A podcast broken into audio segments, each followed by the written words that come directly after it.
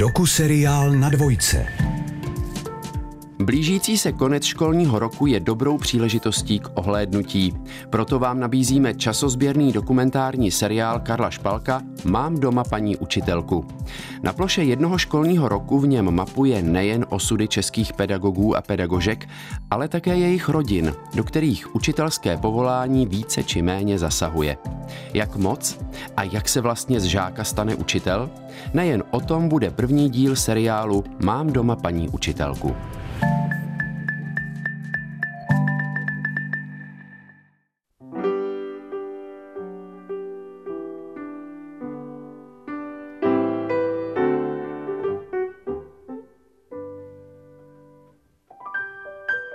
Marcelko, stávej, už je ráno, je 1. září, musíš do školy. Já už dávno nespím, já už se zhůru o čtyř a myslím si na ty svoje miláčky, jako oni už se taky určitě těší a, a tak už si to tak přemítám v hlavě, co všechno budeme spolu dneska dělat. Tak tohle je moje žena učitelka časně ráno 1. září patří do kategorie pedagogů, kterou jsem nazval Česká učitelka. Takových je spousta a svůj kredit si u mě získávají tím, že pracují poctivě, s nadšením a neřídí se mnohými vyhláškami a nařízeními, které jsou většinou platné pouze po dobu právě úřadujícího ministra školství. Česká učitelka se řídí pouze svým nejlepším vědomím a svědomím, aby z dětí, které jsou jí svěřené, vychovala slušné a vzdělané lidi. Pro ně vyskočila do ohně a často se kvůli ním trápí. Dává jim svůj volný čas i lásku, za odměnu, za kterou by většina pracujících nepracovala ale dnes je první zářijový den a tak vyrážíme do školy a já tuto cestu využiji k tomu, abych uvedl věci na pravou míru. V první řadě chci upozornit na to, že svoji ženu nechci jakoliv zviditelňovat nebo preferovat. Nemá to zapotřebí. Je to pro mě praktické, mám jí po ruce a vím, že mě pustí do své třídy i během vyučování. Tento luxus byl ale vykoupený nekonečným přemlouváním a slibem, že po sobě budu uklízet a stlát postel. No, nevím, jestli to byl dobrý obchod.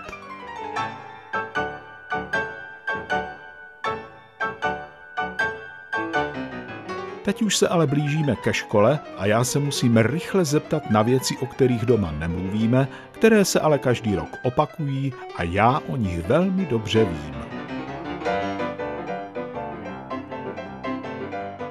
Po dvou měsících si vyrazila známou cestou do školy.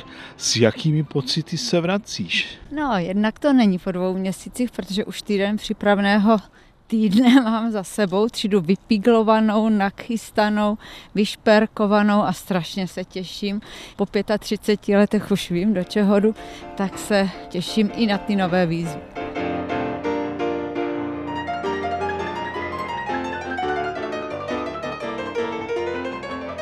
Tak a jsme před školou.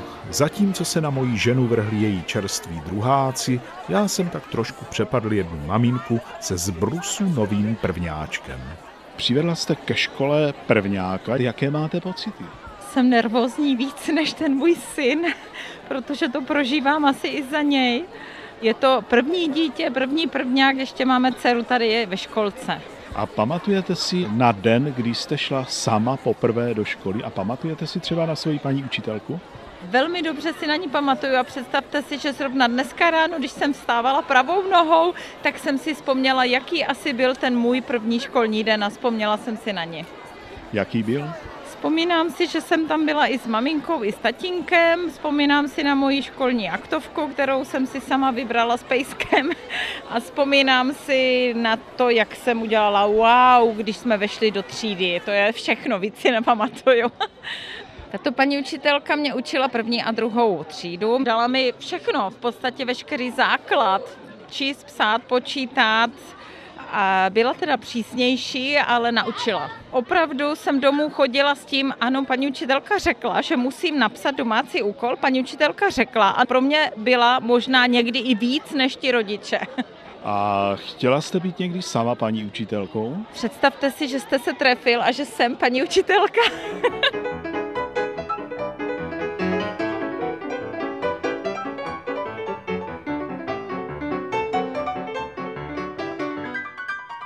Jak vidět, první školní den, ve kterém se objevuje náš první učitel, v nás zanechává hluboké dojmy.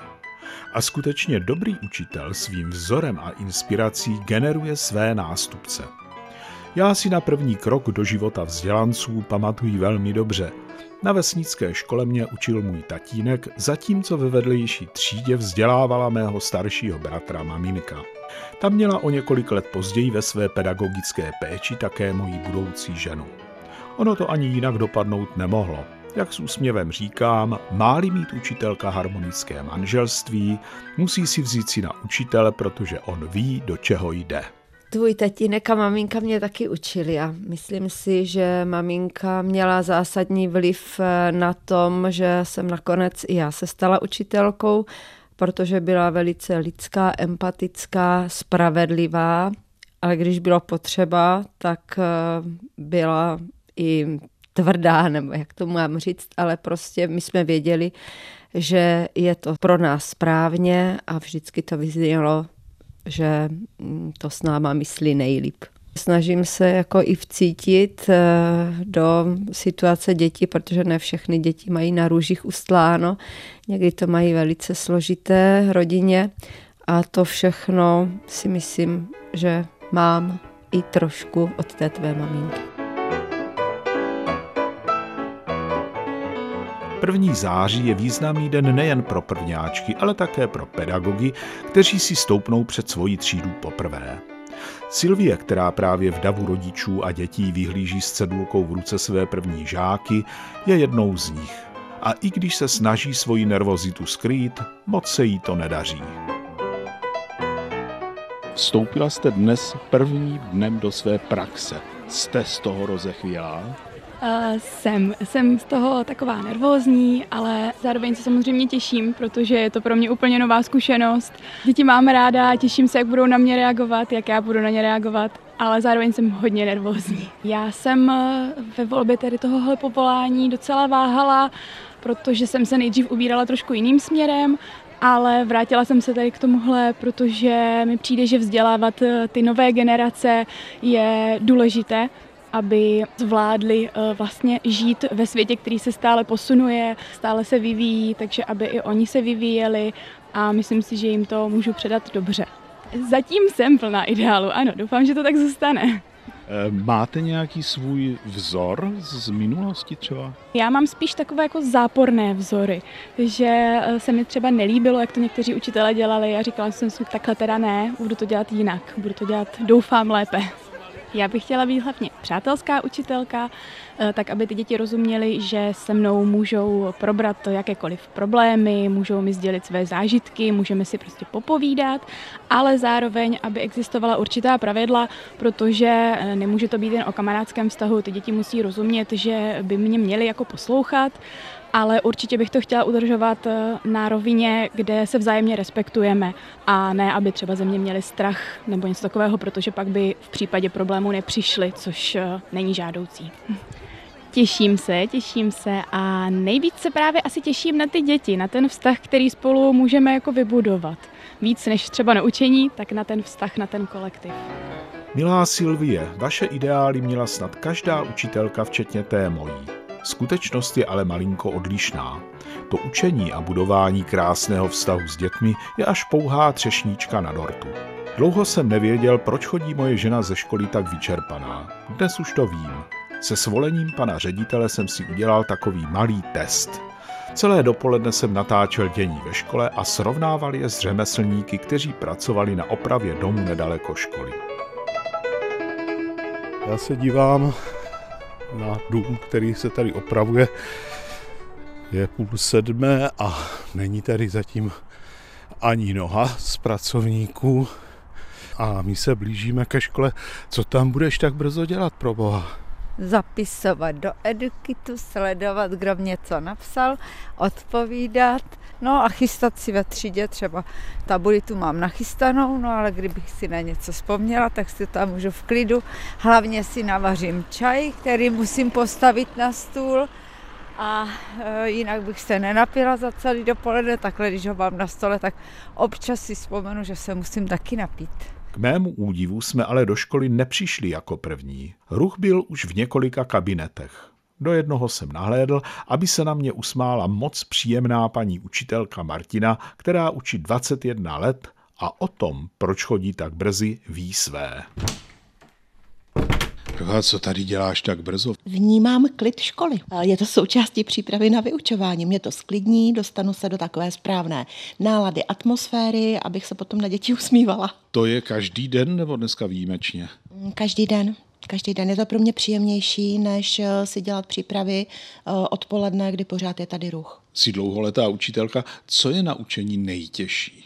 Najít si cestu k dětem, ale možná ještě těžší je, aby si děti našly cestu k učiteli a pochopili ho, mm, co vlastně po nich chce, jaký má systém komunikace, výuky a podobně, abychom si prostě navzájem padli do oka. A cítila se někdy bezradná nebo bezmocná, že by s tím vším nejradši sekla? Někdy mám pocit bezmocnosti z toho systému, z papírování a z takových těch věcí, které s učením nemají vůbec nic co dělat. Kolik procent zabere tady tato mimo vzdělávací činnost? Polovinu času. Stejný názor má také kolegyně Martiny Markéta.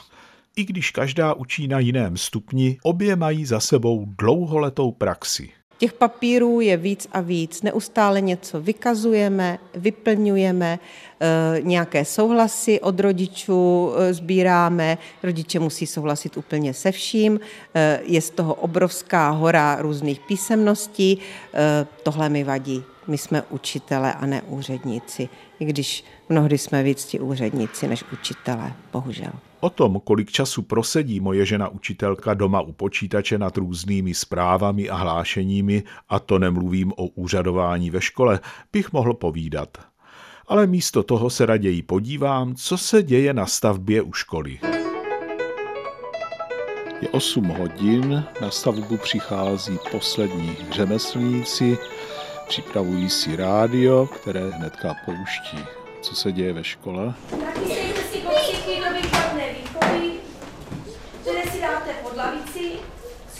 si vaše svačinky, ještě se, ještě napijte a zajděte si na WC.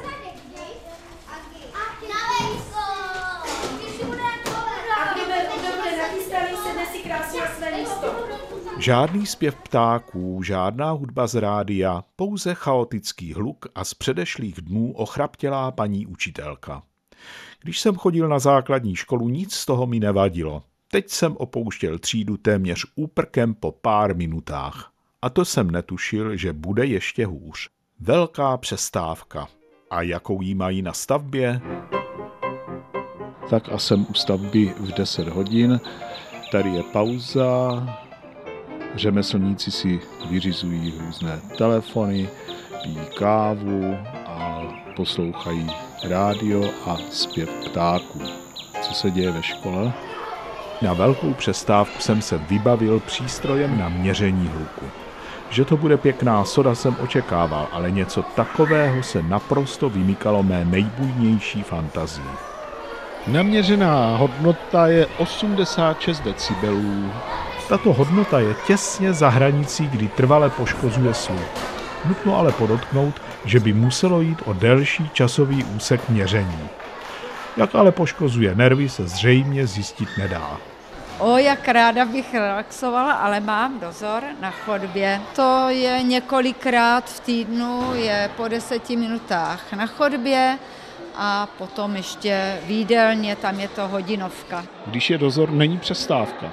No to není přestávka, ne, to není přestávka. Co dozor obnáší pro učitele? Dozor obnáší to, že se na té chodbě dozírá, aby tady e, nikdo nikomu neubližoval. Dokonce i záchody občas musíme zkontrolovat, že tam někdo třeba vyruluje celou rulu, nebo si udělá kouličky z toaletního papíru, hází na strop, jakože je mu smutno třeba po zimě, tak si to tam dělá sněžení a tak, tak se ty děti baví o přestávce, když jsou v nečinnosti a to všechno se musí uhlídat, aby se neničil školní majetek a vzájemně si děti třeba neubližovaly.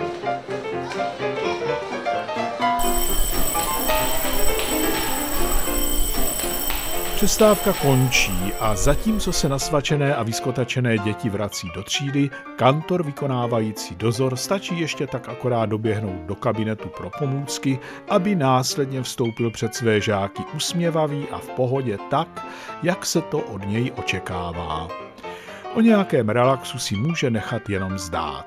Výuka hned pokračuje dál. Vyjmenujeme si dny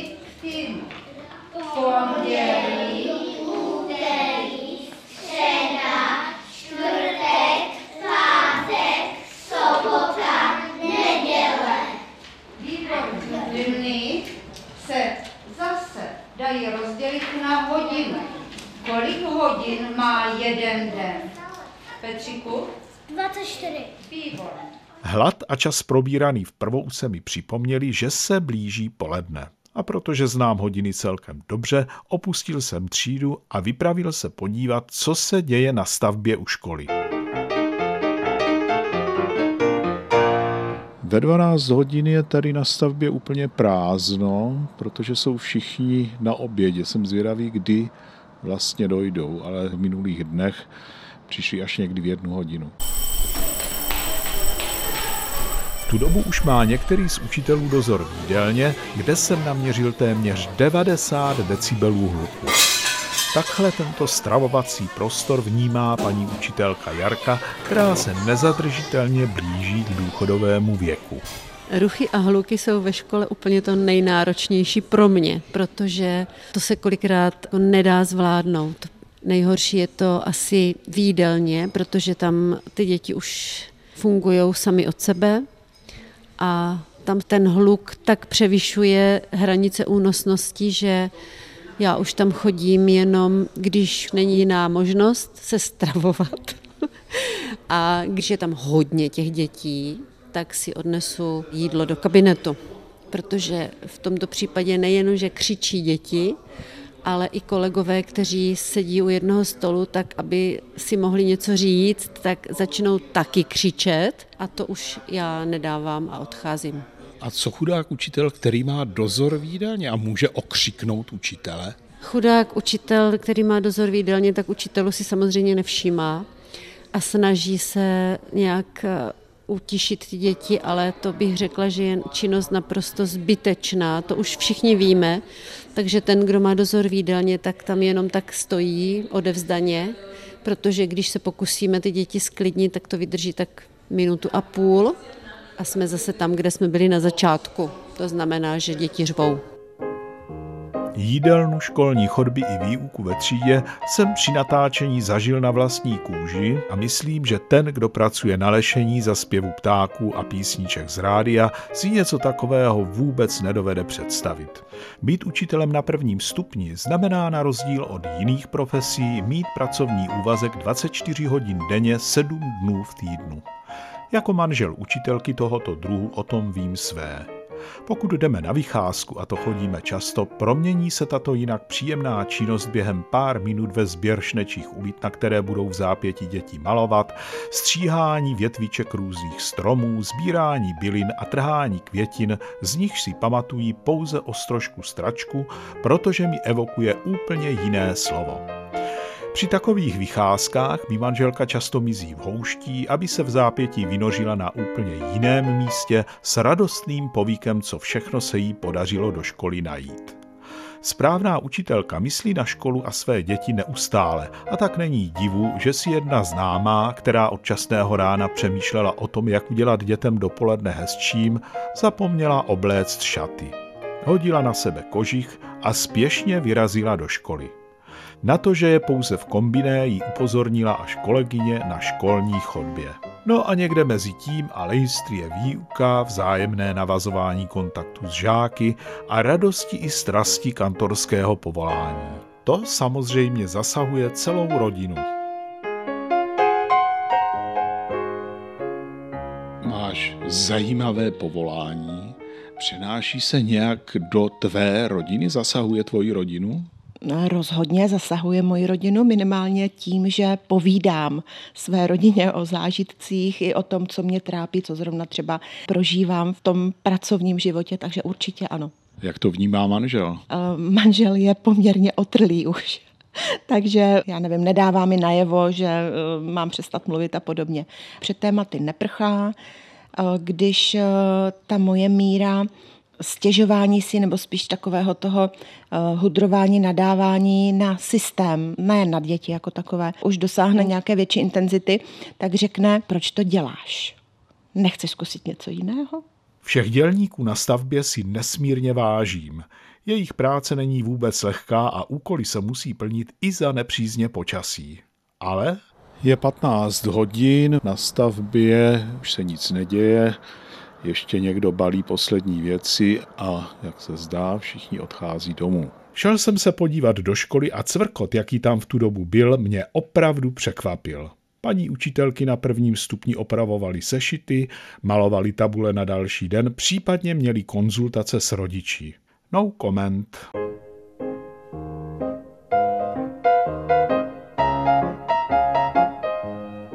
Mám hovořit za naši rodinu, škola do ní proniká ze všech směrů již dlouhá léta. Nejhorší ale bylo období, kdy manželka učila hned vedle našeho domu, u kterého bylo dětské hřiště, na kterém trávili její svěřenci svá odpoledne. Když uviděli svoji milou paní učitelku, opouštěli svá autíčka a koloběžky a vrhali se k ní s jásotem a otevřenou náručí. Jako dobrý pedagog nestrácela na rozdíl ode mě trpělivost a vysvětlovala jim. Děti moje, vaše jsem celé dopoledne a odpoledne a hlavně večer patřím tady svému manželovi. Přiznám se, že to moc nefungovalo a tak se nejednou stalo, že jsme se úskoky za keře, rohy domů a terénní nerovnosti snažili dětskou pozornost obelstít, abychom si udělali klidnou procházku. V tomto směru mohu potvrdit, že u dětí je pozornost neuvěřitelná.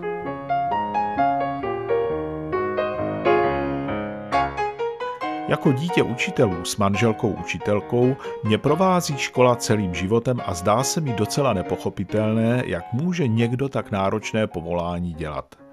Jenže ona má každá mince dvě strany. Být kantorem, kterému je jeho povolání posláním, znamená prožívat nejen únavu, mnohdy zklamání a občas pochybnosti, ale také být svědkem zázraků, které jiné profese nenabídnou. To je ten každoroční zázrak, který mě fascinuje a kvůli kterému já to dělám. Když přijde to dítě a opravdu je to nepopsaný list a já z něj za pár měsíců z analfabeta udělám člověka, který umí číst a psát. Mě to nikdy nepřestane fascinovat, já sama nevím, kdy se to děje, ale vždycky tu chvíli poznám. Mě strašně baví je vidět vyrůstat. Když je dostanete v šesté třídě, tak to je smečka malých štěňat a v devíce vás opouští téměř hotoví mladí lidé, se kterými můžete už debatovat na úrovni. To mě baví, tahle je vidět vyrůstat. Tak mi učitelování dává pocit, že jsem pořád propojená s tou nejmladší generací, možná mi ubírá věk. Nevím, jestli to není moc jako rouhavé to tahle říct, ale mám pocit, že nestárnu tak rychle. Dává mi neustále, řekla bych, poznávání toho, jak jsou děcka skvělí. Jo, to bych nikdy v životě asi nepoznala. Jaký mají přístup k věcem, jak jsou vlastně chytří, jak, jak chápou všechno, vztahy, to mě to hrozně dává, hrozně mě to celou dobu obohacuje. Po těch letech bych řekla, že je to povolání, kde se ty zázraky dějí.